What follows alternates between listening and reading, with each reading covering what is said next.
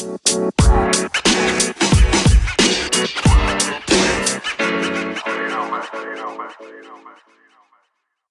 morning, afternoon, or evening, wherever you are in the world. Welcome to D-Band News for 11 18 2019, the semi daily news that even Plants Crave and Anchor's number one gaming news podcast. I'm Anthony, and I'll be your host today. With that being said, let's jump into the news. First is from IGN, written by Matt Kim. Why people are talking about Half Life VR.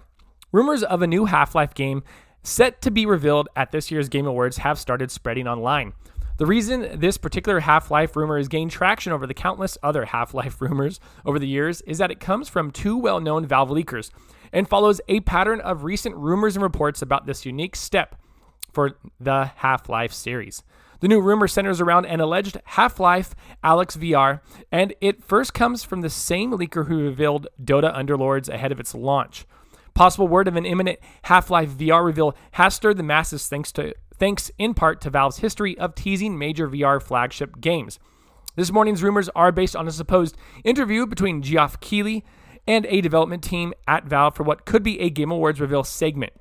In the new deleted and alleged transcript, Geoff asked the dev team questions about the decision to put a Half Life game on VR before seemingly confirming Half Life Alyx for March 2020. Valve News Network creator Tyler McVicker also published a video on YouTube that vaguely corroborated the Half Life Alyx rumors. Of course, Valve has yet confirmed anything based on these rumors, and IGN has yet to independently verify the source of these alleged transcripts. However, if you're wondering why word of a Half Life VR is spreading around again, these are the sources. On the confirmed front, Valve has talked about how it's working on major VR video game projects. In 2017, Valve founder Gabe Newell publicly discussed at least three full VR games in development at Valve. Those rumors resurfaced in 2018 when leaks for Valve's eventual Index VR headset also mentioned a mysterious Half Life VR project. Are you Half Life nerds going to get the Half Life game you finally wanted?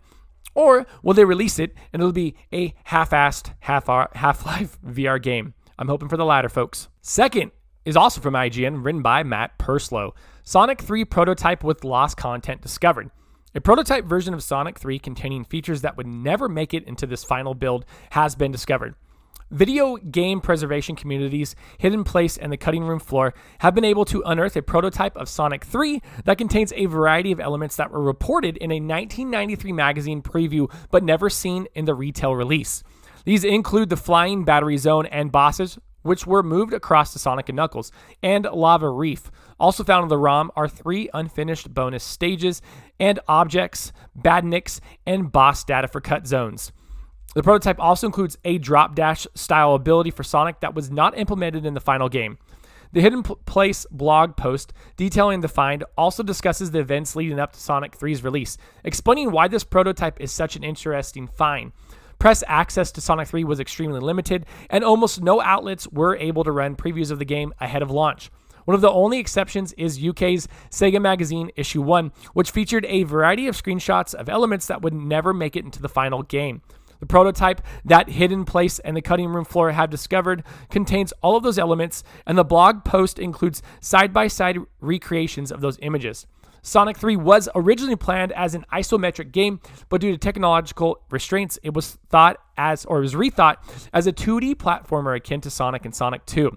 A marketing deal was preemptively struck with McDonald's, placing a strict time constraint on Sega to finish the game. This restriction is partially responsible for causing Sega to split the game into two parts, Sonic 3 and Sonic and Knuckles, and zones like Flying Battery were clearly cut from this Sonic 3 prototype and moved across to Sonic and Knuckles. Despite this behind the scenes shakeup, Sonic 3 still released strong reviews.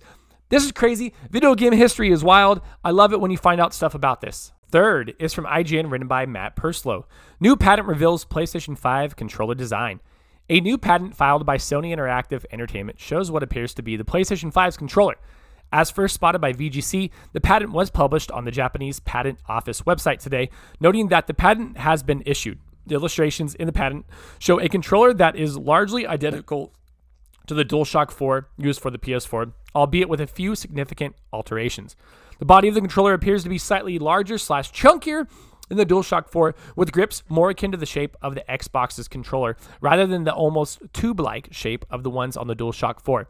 The light bar has been removed and a USB C port added. The triggers also appear a little bigger than those on the DualShock 4.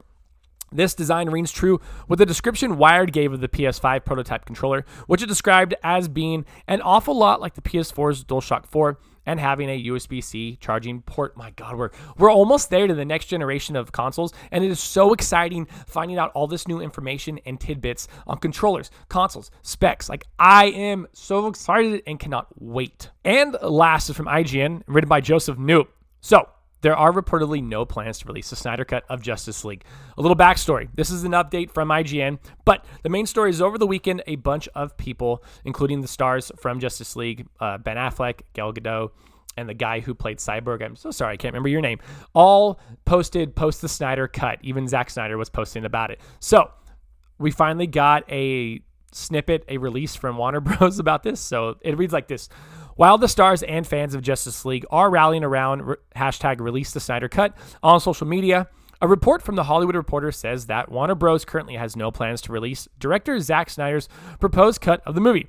Despite the groundswell and speculation that a Snyder cut could go to Warner Bros. upcoming streaming service HBO Max, insiders tell the Hollywood Reporter no announcement of a release of any such cut is imminent. THR said. This is bullshit. Just give us a Snyder cut, you cowards. Just give us it. Like, who cares? You're going to make money off of it. Just give us a Snyder cut. Suck it up, swallow your pride, and give us the Snyder cut so the fans can decide which one was better. You're going to make money off it anyways. What's the point of not releasing it? And that is the news for today. Thank you for listening and let us know what you thought about and the stories we talked about by sending us a message on Anchor, podcast app we use to record the show. If you'd like to support the podcast other than listening, please Check out our anchor page at anchor.fm slash dadsbeardsnerds, where you can donate to us via the support this podcast button and sign up for a monthly donation of 99 cents, 4.99 or 9.99 per month.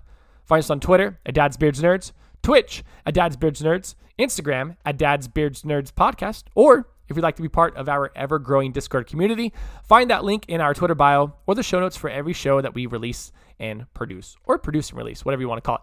Until next time, I'm Anthony and I look forward to making more content for you.